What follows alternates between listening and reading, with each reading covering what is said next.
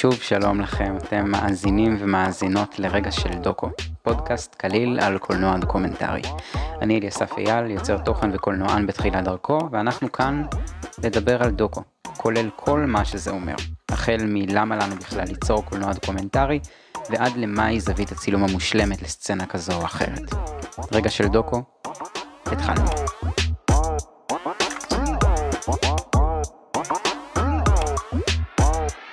את הפרק הקודם הקדשתי לתיאור התהליך שעבר עליי בתור יוצר תוכן וקולנוען, איך למעשה הגעתי לכל התחום הזה של קולנוע דוקומנטרי. ציינתי שהגעתי לכל הנושא הזה מתחום שונה לחלוטין של תיאטרון. כמובן שאם עדיין לא שמעתם את הפרק הראשון, אתם מוזמנים לחזור אליו, להאזין לו ולחזור לכאן, אלינו לפרק השני. אחד הנושאים שעלה בצורה מאוד מאוד מרכזית בפרק הראשון היה הנושא של לספר סיפור. ואני רוצה להקדיש לנושא הזה פרק משלו ולכן אנחנו כאן. אני רוצה להתחיל ולשים על השולחן את ההבדל המרכזי שממנו נתחיל בין נושא לסיפור. נסביר את זה. קודם כל, חשוב לי להגיד שהדברים שאני אומר היום מבוססים בחלקם על דבריו של מרק בון, שהוא במאי סרטים דוקומנטריים קנדי. מרק מסביר שיש הבדל מהותי בין היכולת שלנו לתאר נושא בסרט לבין לספר באותו הסרט סיפור. בואו נרחיב על זה קצת יותר. נניח למשל שאנחנו לוקחים נושא שהיה מאוד מאוד בולט בשנה האחרונה, מגפת הקורונה. ואנחנו מחליטים לנסות לספר עליו סיפור. אם נמצא את עצמנו מתארים את הנושא, כלומר מדברים על המגפה כמגפה במובן כללי יותר, כלומר מתארים אותו מנקודת מבט על ממרכזת יותר, שרואה פחות לפרטים ורואה יותר את התופעה הכללית, ייתכן מאוד שנמצא את עצמנו מקבלים תוצר סופי שדומה הרבה יותר לכתבה מאשר לסרט דוקומנטרי. זה הרבה פעמים מה שיקרה לנו כשננסה לתאר נושא.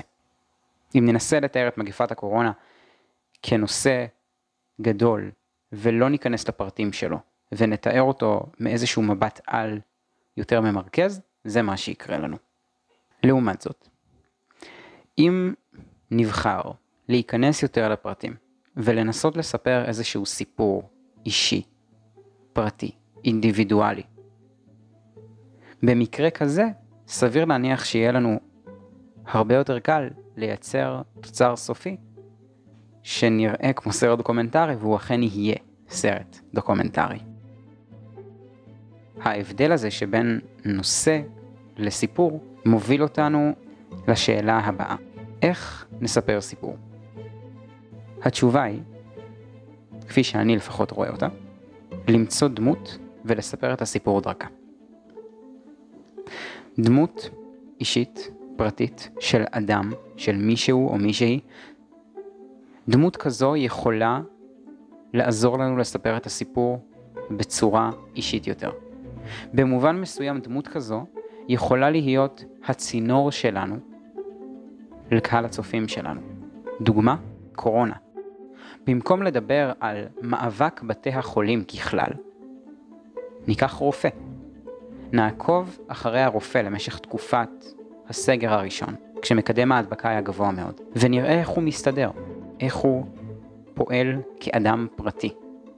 אדם פרטי שהוא כמובן חלק ממערכת במקרה הספציפי שלנו, אבל בכל זאת אדם פרטי. יש לו את הרגשות שלו, יש לו את החוויה הסובייקטיבית שלו לגבי הנושא הזה. וכשאנחנו בוחרים לספר סיפור מנקודת המבט הפרטית של דמות, זה מה שאנחנו רוצים לקבל. את החוויה הסובייקטיבית שלה. איך היא חווה את הנושא הכללי.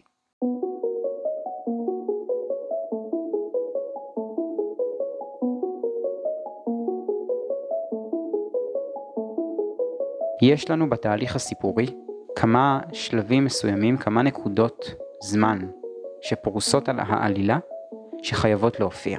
במידה ונבחר לספר את הסיפור שלנו באמצעות נושא, יהיה לנו לעיתים קשה יותר להגיע לנקודות האלה ולבטא אותן.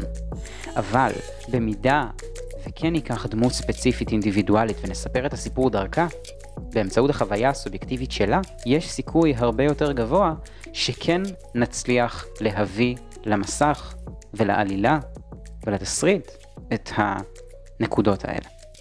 זה המקום להגיד שיוקדש פרק אחר להתמקדות בתהליך הסיפורי שמופיע בסרט.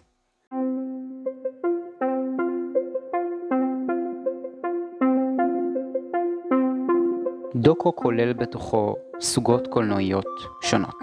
בחלק מהסוגות האלה ישנה התערבות גדולה יותר מצד ההפקה והבימוי בתהליך האישי שעוברת הדמות. בסוגות אחרות יש פחות התערבות. חשוב לציין שבמידה ובחרנו לספר את הסיפור בסגנון קולנועי דוקומנטרי מסוים, ייתכן שנבחר בסגנון שבו קיימת פחות התערבות של ההפקה והבימוי בתהליך שהדמות עוברת. ואם זה יקרה, אחת התוצאות של העניין הזה יהיה שהדמות תעבור תהליך איטי יותר לפעמים. החיסרון בזה הוא שאנחנו פחות שולטים בזמן. אנחנו פחות שולטים בעלילה. אנחנו מציבים לעצמנו איזשהו קו כללי, הסיפור הכללי, אבל אנחנו לא יודעים בדיוק לאיפה הקו הזה יוביל אותנו, מה הסוף שלו. אין לנו דרך לדעת, מאחר ואנחנו לא שולטים בסיפור. היתרון הגדול, בעיניי, של סוגה כזאת, היא שהיא מאפשרת לדמות לפעול סובייקטיבית באופן אמיתי ואותנטי יותר. ולכן כשהשלבים שלהם אנחנו מחכים בתהליך הסיפורי יגיעו, הם יגיעו באופן הרבה יותר אותנטי.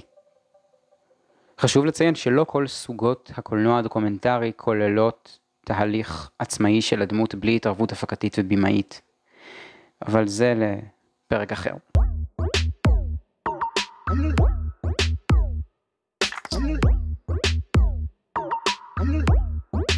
אז נסכם, מה היה לנו היום? דיברנו על ההבדל בין נושא לסיפור, ונעזרנו בדבריו של הבמאי הקנדי מרק בון. עברנו לבחון את היכולת שלנו לספר סיפור באמצעות דמות. ציינו שבסוגות מסוימות של דוקו, בעיקר כאלה שכוללות פחות התערבויות במציאות מצד ההפקה והבימוי, התהליך שעובר את הדמות עשוי להתארך, אבל התוצאה שנקבל תהיה הרבה יותר אותנטית בסוגות קולנועיות כאלה. אנחנו סיימנו. תודה רבה שהאזנתם לרגע של דוקו, ואנחנו נתראה בקרוב עם פרקים נוספים. מוזמנים להישאר לעקוב. שיהיה אחלה יום. What?